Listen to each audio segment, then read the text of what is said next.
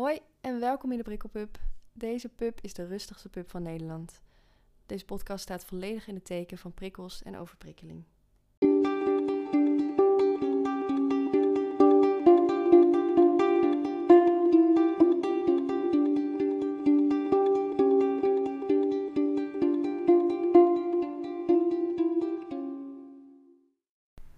Hoi en heel erg leuk dat je weer luistert naar een nieuwe aflevering van de Prikkelpub. Ik uh, ben Brit en ik zit hier vandaag in de Prikkelpub in mijn solo. Me, myself en I.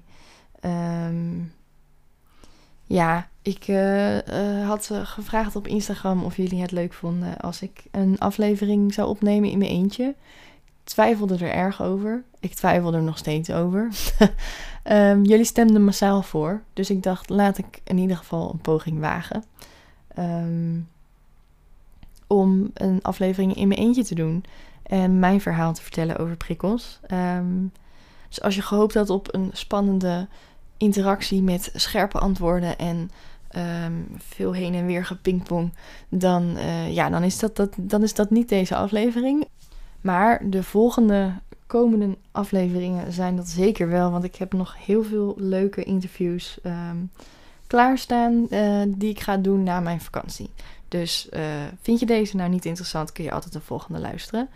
Um, maar ja, here goes. Ik ga vandaag uh, mijn verhaal vertellen over hoe ik omga met prikkels, hoe ik omging met prikkels.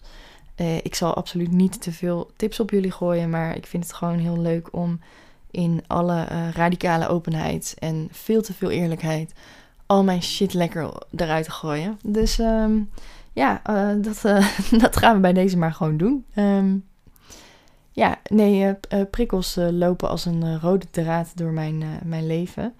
En um, hebben voor een heel, heel grote, groot deel van mijn leven hebben ze mijn leven bepaald. Um, als kind had ik al heel snel last van prikkels. En ik heb al eens eerder verteld dat mijn huid mijn gevoeligste zintuig is. En dat was als kind heel erg aanwezig. Um, ik weet niet of je het herkent dat je snel last hebt van je huid. Ik ben, was heel erg gevoelig, ben en was heel erg gevoelig voor, uh, voor aanrakingen, uh, gekriebel in je nek.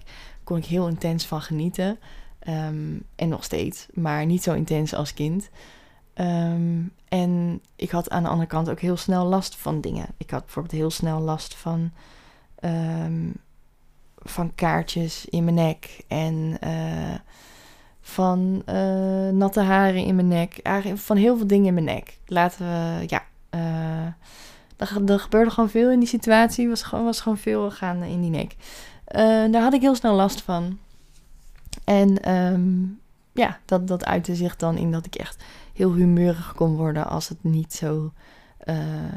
Ja, als, als zoiets gebeurde, zeg maar. Ik kon dat niet snel van me afzetten als ik dan zo'n externe prikkel had op mijn huid bijvoorbeeld. Dat, dan was ik meteen zagrijnig of dan ging ik meteen huilen. Ik huilde ook veel als kind.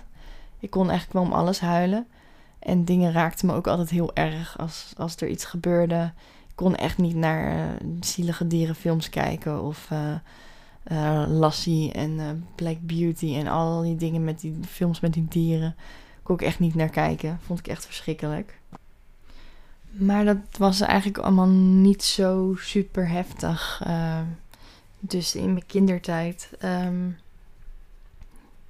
dat kwam voornamelijk dankzij mijn opa en oma en mijn moeder, die um, ja, mij gewoon volledig accepteerden voor wie ik was. En daar ben ik echt tot op de dag van vandaag zo verschrikkelijk dankbaar voor dat ik die mensen in mijn leven heb gehad.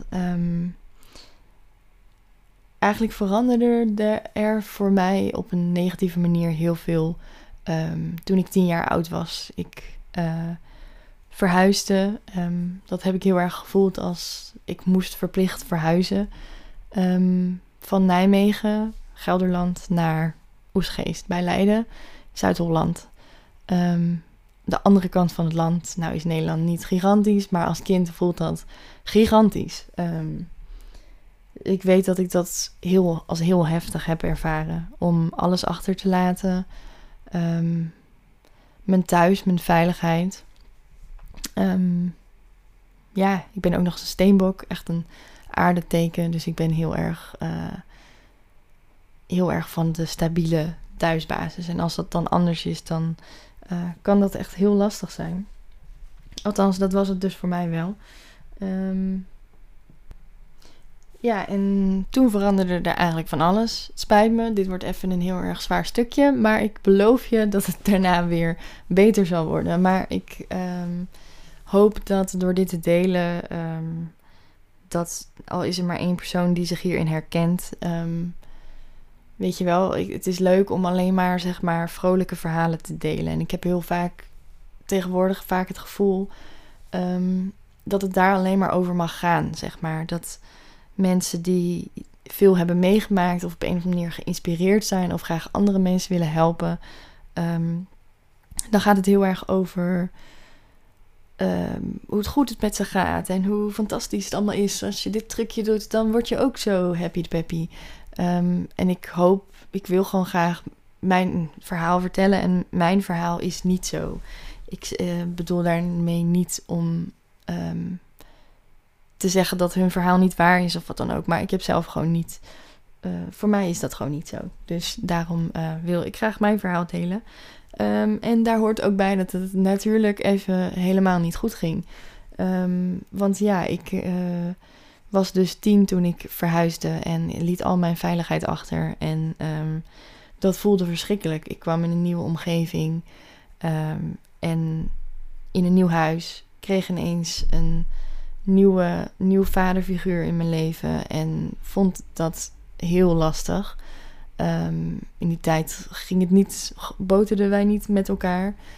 En um, op school werd ik meteen vrijwel onmiddellijk gepest. En dat heeft echt volgens mij een jaar of vier, vijf geduurd. Um, dat ik daar echt zeer ongelukkig was. Zowel thuis als op school. En alles voelde verschrikkelijk. Dat heeft best lang geduurd. Ik heb mm, heel erg de ervaring dat ik toen in die tijd heel erg heb overleefd.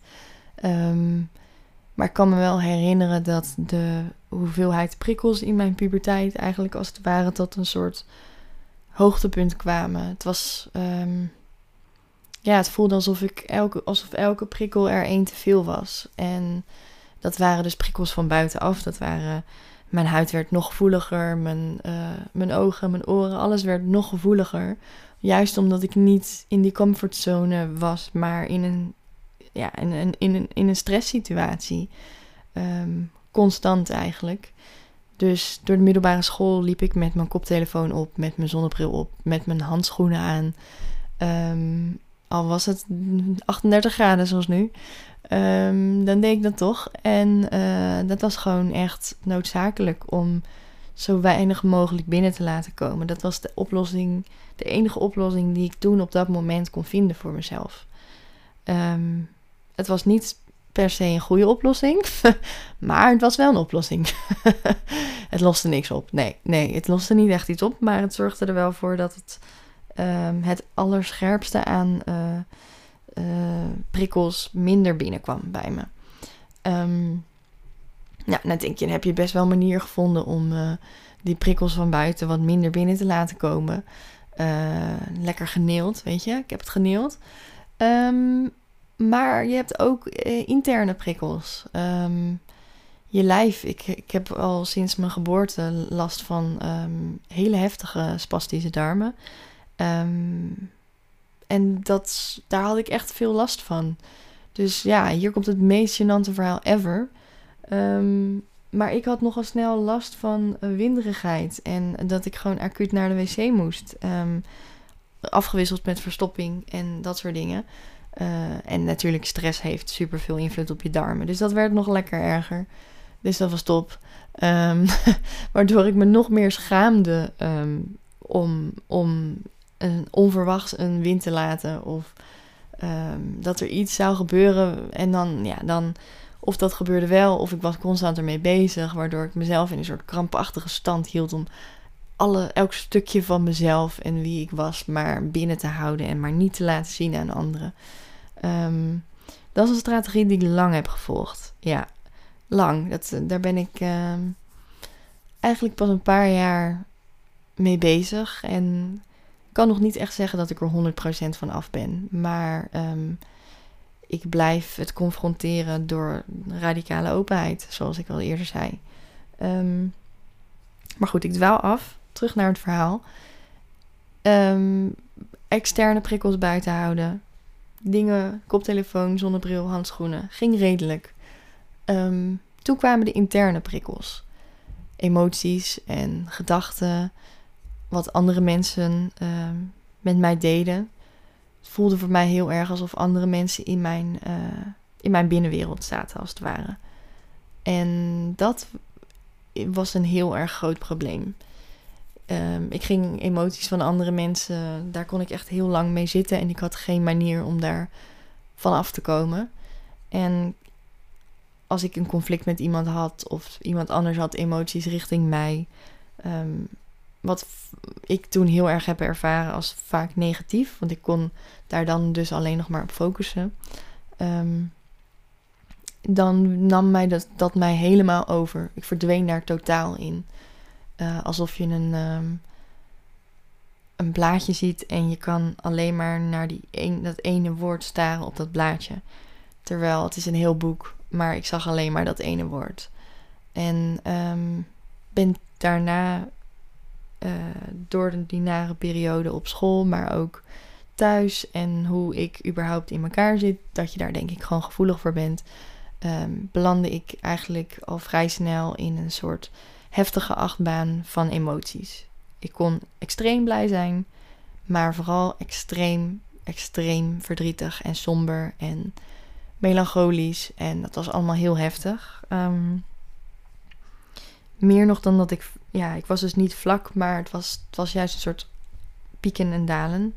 Ehm, ik had in die periode ook een slechte relatie. Ehm, mijn eerste relatie en um, was gewoon een mismatch.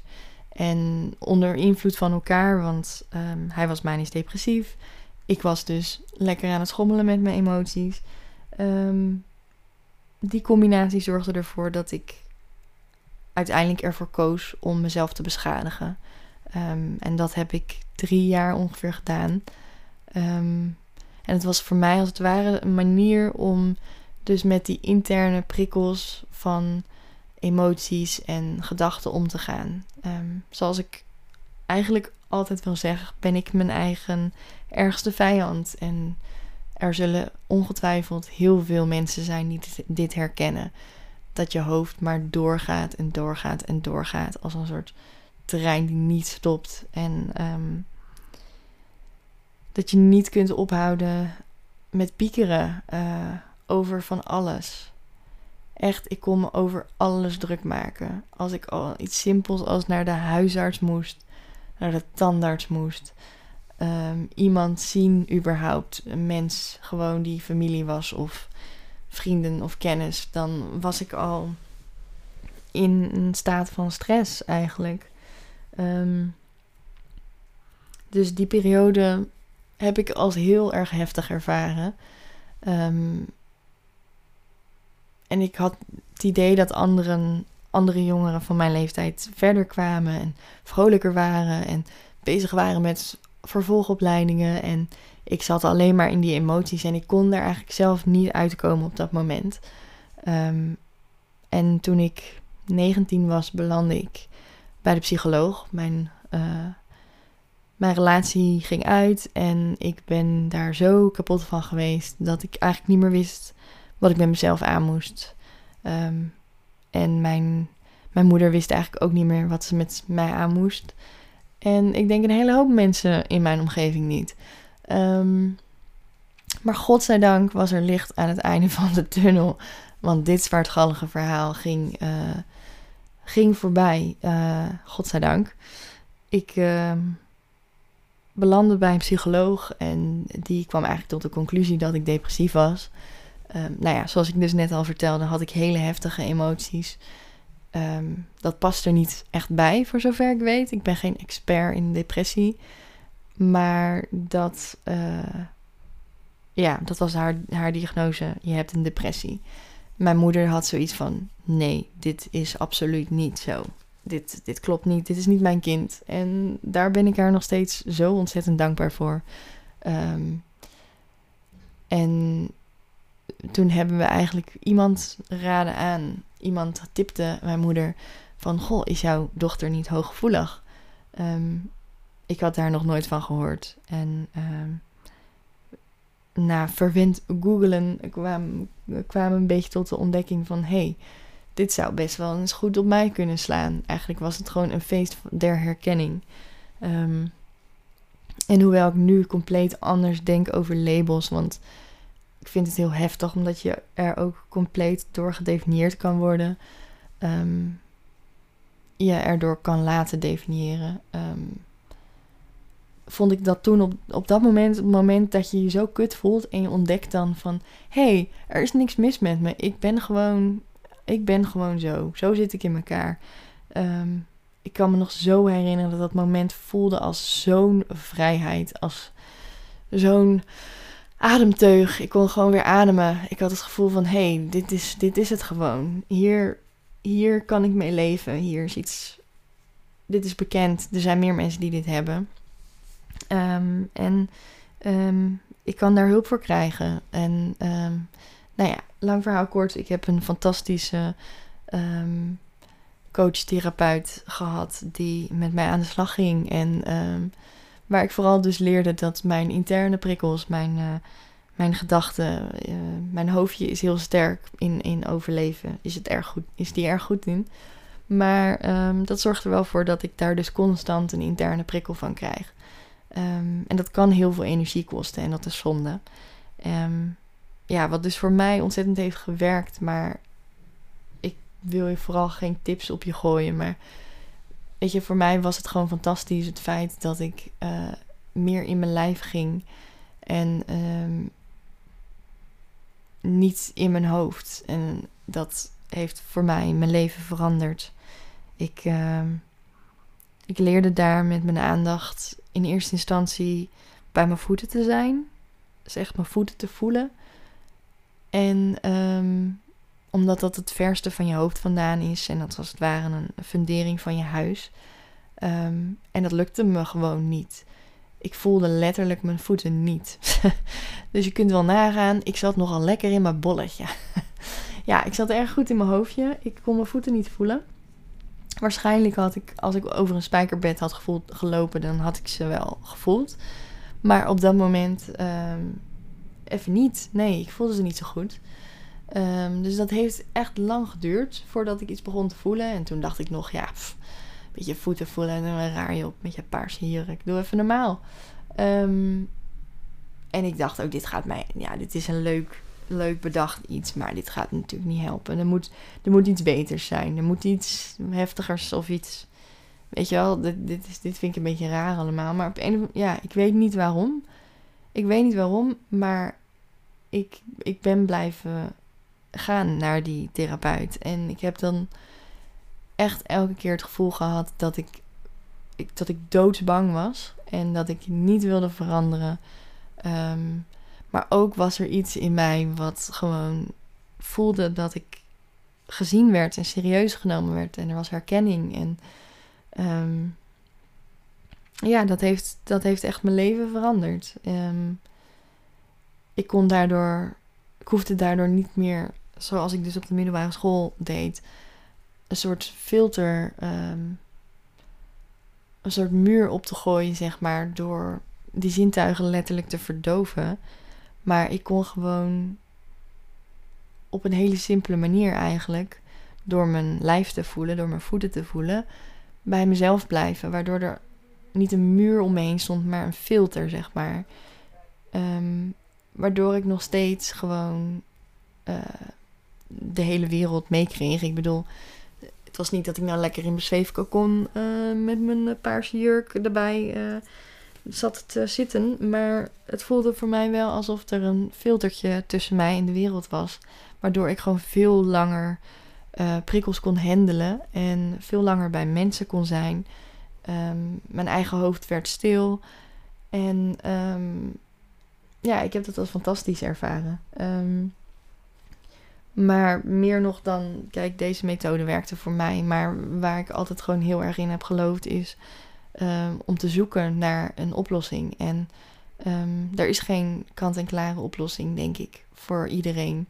Ik weet dat dit voor heel veel hooggevoelige mensen werkt. Maar als je op een andere manier last hebt van prikkels of je bent gewoon ja, je hebt niet per se een labeltje, maar je hebt gewoon last, snel last van prikkels. Of je vindt het gewoon niet prettig dat er de hele tijd prikkels zijn overal. Omdat je in het centrum van een stad woont of wat dan ook. Ehm, dan moet je gewoon een manier zoeken. Mag je een manier zoeken? Ik bedoel, uh, je hoeft niks te doen voor mij. Maar als je er last van hebt, dan, dan zoek vooral een manier die voor jou werkt. Ehm, op een of andere manier dat je niet prikkels gaat vermijden. Of er keihard tegenin gaat. Dus schreeuwen naar je buren of iets in die richting. Maar dat je gewoon jezelf. Uh, ja, met jezelf kunt zijn. Waardoor die prikkels niet meer zo heftig binnenkomen. En uh, ja, als dat voor de een meditatie is en voor de ander een andere manier. Um, gewoon rustig zitten en ademen. Of um, een andere manier waarop je jezelf rustig krijgt en meer op jezelf kunt focussen en niet op alles wat er buiten jou is, dan is dat fantastisch. Maar als je net zoals ik bent en je hebt gewoon een verschrikkelijk druk hoofd, dan, uh, dan werkt dit top. Althans, voor mij werkte het wel zo. Um, en dat is echt een heel aantal jaar goed gegaan, uh, omdat ik dat elke dag oefende. Uh, werkte dat gewoon top. En um, eigenlijk is dat toen, nou ja, ben ik minder gaan oefenen. Uit een soort idee van, oh, ik heb dit wel. Um, maar wat er toen vervolgens gebeurde, is dat het minder een soort uh, staat van zijn werd. Maar meer een. Um, ja, ik ging weer terug naar het oude. Ik ging weer terug naar heel erg in mijn hoofd zitten. Um, en dat was oké. Ik bedoel, voor een tijdje was dat oké. En ik, ik geloof er ook in dat je op een zeker moment klaar bent voor iets. En op een andere manier, op een ander moment speelt dat weer minder. Ik bedoel, ja, weet je, ik denk dat je niet zo streng moet zijn voor jezelf dat je vindt dat je dat altijd vol moet houden. Het is, soms is het belangrijk, maar als je jong bent, zijn er ook andere dingen belangrijk. Um, dus dat veranderde eigenlijk. Um, en toen, een paar jaar geleden, gebeurde er heel veel heftigs in mijn leven. Ehm, en weer wederom grote veranderingen. Nou, ik heb misschien wel een puntje met veiligheid en loslaten en dingen die veranderen. Ehm, dus dat was op dat moment ook zo. Ik verhuisde ehm, naar Noord-Holland. Ik ging in Amstelveen wonen. Ik ging samenwonen voor het eerst in mijn leven, wat ook heftig was. en een maand nadat ik was verhuisd, overleed mijn opa. En zoals ik eerder al gezegd had, zijn mijn opa en oma heel erg belangrijk geweest voor mij. Tot op het eind waren zij uh, echt mijn ouders net zo goed als mijn moeder dat was. En, um, en mijn moeders man dat later ook is geworden. Um, en vier maanden nadat mijn opa overleed, uh, overleed mijn oma. Wat wederom super heftig was. Um, in die tussentijd heb ik ergens ook een operatie gehad. Dat was de eerste keer dat ik geopereerd werd. Um, dat was ook allemaal heel heftig. En um, ik dacht dat ik dat wel goed aankon, al die externe prikkels. Maar het was een mooie herinnering uh, aan mij van hey, je bent niet helemaal lekker bij jezelf. Dus ja, ik kreeg paniekaanvallen. Dat was top. dat is leuk, man. Paniekaanval. Ja, vooral als je niet weet wat het is en je het voelt alsof je doodgaat. Ik had, ik had nog nooit een paniekaanval gehad en ik wist ook niet wat het was. En ik dacht dat, ik heb er wel natuurlijk wel wat over gehoord ooit. Maar dan dacht ik altijd van ja, maar dan voel je toch dat je bang bent. Maar dat voel je dus helemaal niet. Je, voel, je voelt gewoon een fysieke reactie. Um, wat voor mij nu heel erg aangaf dat ik zo verschrikkelijk ver verwijderd was van mijn lichaam. Dat is ongelooflijk. Um, dus ja, ik kreeg paniekaanvallen. En toen dacht ik, fuck, ja, nou, ik dacht eigenlijk dat ik dit al wel gehad had. ik dacht eigenlijk dat ik hier wel overheen was en dat ik wel goed kon handelen emoties en uh, prikkels van buitenaf en uh, mijn eigen gedachten. Maar op dat moment wilde ik gewoon niet meer leven. Dat eigenlijk wel zo erg is het wel geworden op dat punt. Um, dus ja, wederom ging het best wel mis en um, ik ging in therapie. Um, ben altijd echt een voorstander van aan jezelf werken en erkennen dat, dat je dingen hebt en uh, meemaakt en dat dat iets met je doet en dat het je niet koud laat. En um, dat je zoekende bent naar een manier om daar goed mee om te gaan. Um, ja, dus ik ging in therapie op zoek naar een oplossing voor de paniekaanvallen. Ik dacht, nou, even lekker in therapie, dan fixen we die shit op, snap en door. Um, nou, dat werkte ook niet helemaal zo weer.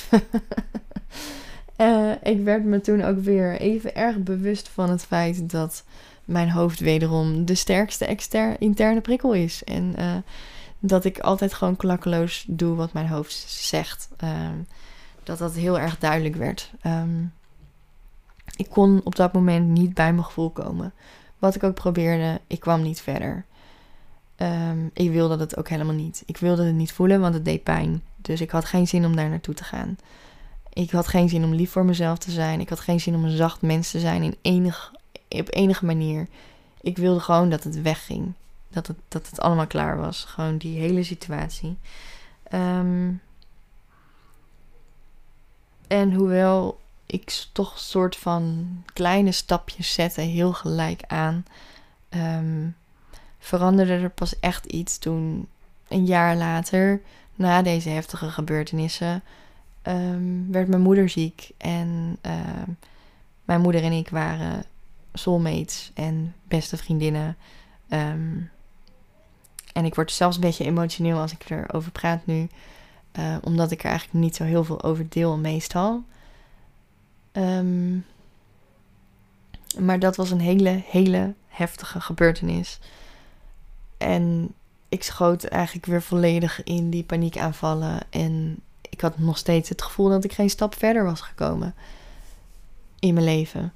Um, en het enige wat er toen gebeurde, nou ja, doordat dat zo heftig was, um, ik kan het haast niet uitleggen of ik, kan het haast niet goed in woorden vatten, maar het voelde alsof mijn hart zeg maar zo erg brak dat het openbrak. En het dit is echt weer een hele kazige metafoor. Ik besef het me heel goed, maar ik kan het niet anders omschrijven omdat het echt zo voelde. Um, ik kon niet meer mijn emoties inhouden, mijn verdriet. Het, stroomde er gewoon uit. Um, blijkbaar was dat precies wat ik nodig had. Hoe vreed het ook mag klinken, zeg maar. Maar dat was het. Um, en ik moest daar wat mee. Um, en ik ben daarmee aan de slag gegaan. Um, en dat ging langzaam steeds beter doordat ik iets meer bij mijn gevoel kwam. Maar nog niet heel, heel, heel erg. Ik maakte wel stappen in, wel meer dan, dan daarvoor.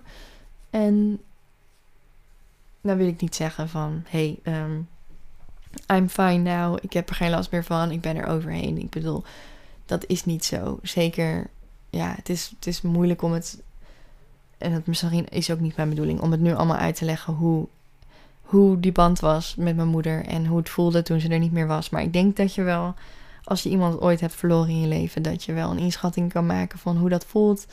En hoe dat voelt als dat als die persoon, als het de persoon is van wie je nu het meest houdt, als je nu denkt aan een persoon die het allerdierbaarst is, dat je die verliest.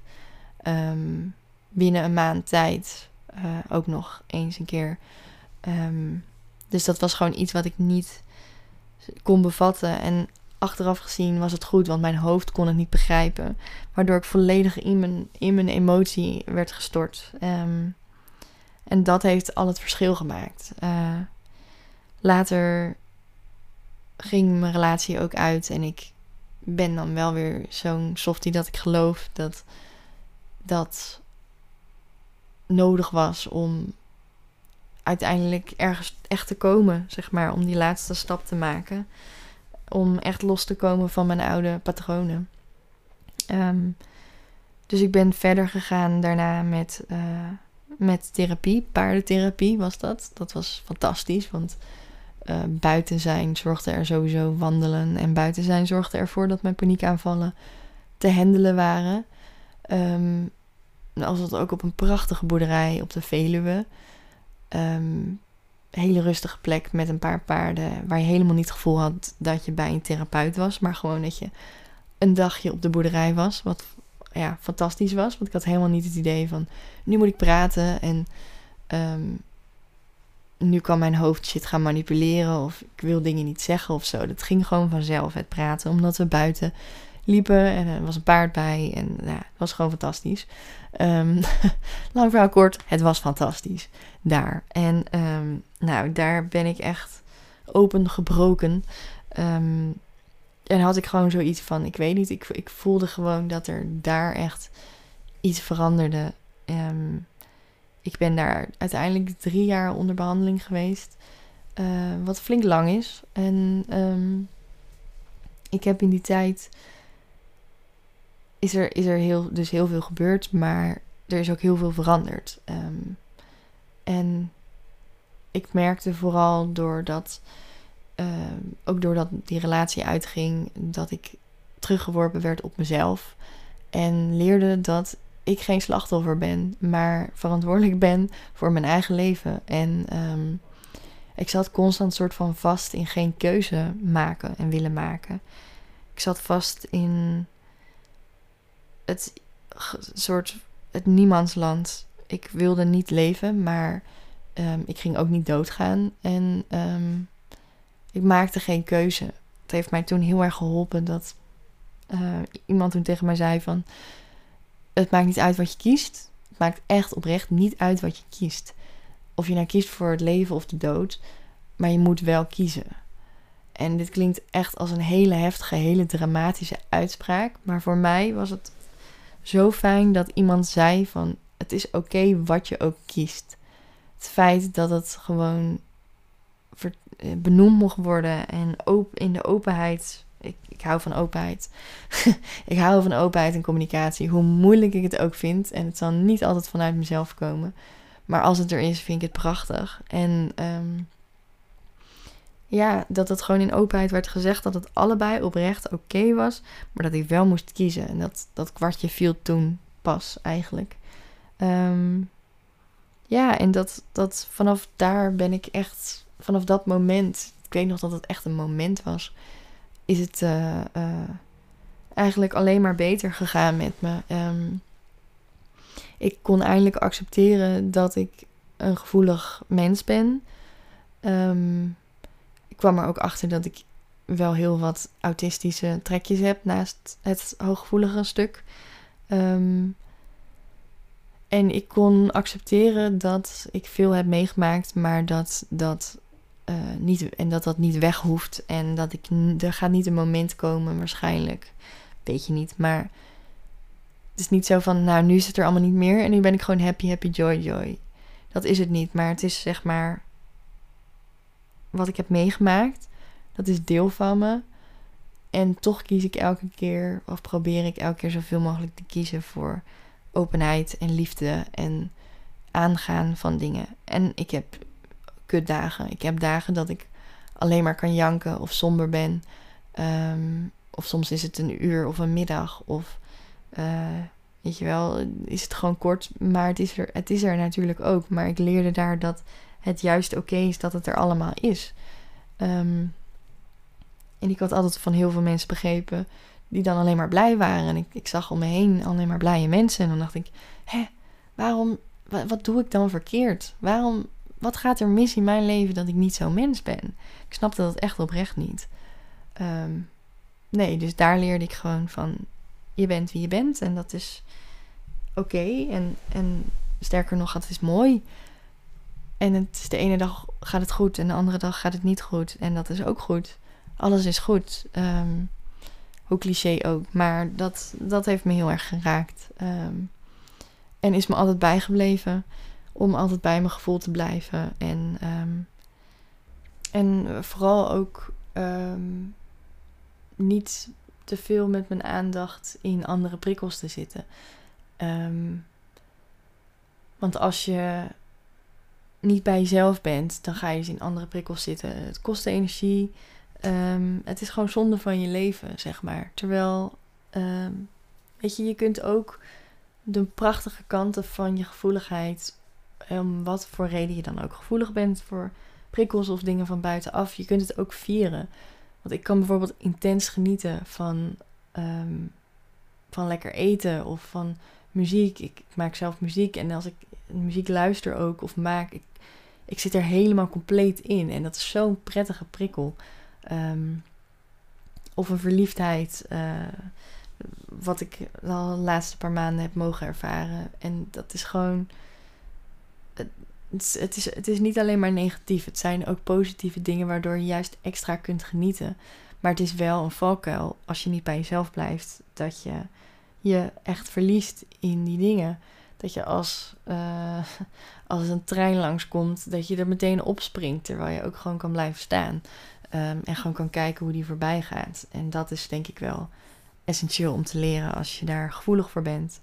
Ehm, ja, het is het is en hoeft niet allemaal zo zwaar te zijn, maar het kan wel zo zwaar voelen als je daar last van hebt. Maar ik hoop dat je iets van hoop aan dit verhaal overhoudt en dat je begrijpt dat ehm, als jij in die situatie zit van constant overprikkeld, overprikkeld zijn en um, constante overprikkeling, dat je ook weet dat het anders kan en uh, anders kan worden. En dat wat er nu is, dat dat ehm, echt niet altijd zo hetzelfde zal blijven. Maar ehm, je bent geen slachtoffer van de situatie. Je hebt gewoon een valkuil, maar daar is, daar is iets aan te doen. Ehm, ja, en vier, de mooie kanten van je gevoeligheid. Het is zo prachtig. Ik had laatst een gesprek met iemand over zachte mannen. Um, zacht misschien niet per se het goede woord, maar gewoon mooie, gevoelige mannen. En hoe mooi het is dat er steeds meer mannen zijn die uitkomen voor hun gevoeligheid. En um, ik vind dat fantastisch. Ik ga zelf met heel veel mannen om, um, meer nog dan vrouwen. En ik vind, uh, ja, ik zie, ik, ik, ik, help ook graag mannen verder in hun gevoeligheid. En dat ze steeds meer openheid daarover mogen voelen. En uh, mogen zien wat een prachtige toevoeging zij zijn aan deze wereld. En ik vind dat dat eigenlijk voor iedereen geldt die prikkelgevoelig is vier je mooie kanten en laten we vooral elkaars mooie kanten um, ook vieren. En niet de lasten ontkennen, maar laten we ons focussen op wat er mooi is aan uh, gevoelig zijn voor prikkels. Um, want er kan ook zoveel prachtigs bij je binnenkomen. En dat is lang, bij niet, lang niet bij iedereen zo. Dus um, ja, dat wilde ik nog even zeggen. Dit was mijn verhaal. En ik hoop dat je genoten hebt of um, dat ik je op een of andere manier heb kunnen raken met dit verhaal. Um, ja, ik geloof er erg in dat ik dit niet voor niets heb meegemaakt. En um, als je nou ook jouw verhaal wilt vertellen over jouw prikkelgevoeligheid, de lasten die je ervaart, maar ook de voordelen Ehm, of een methode die jij gebruikt om te zorgen dat het beter gaat.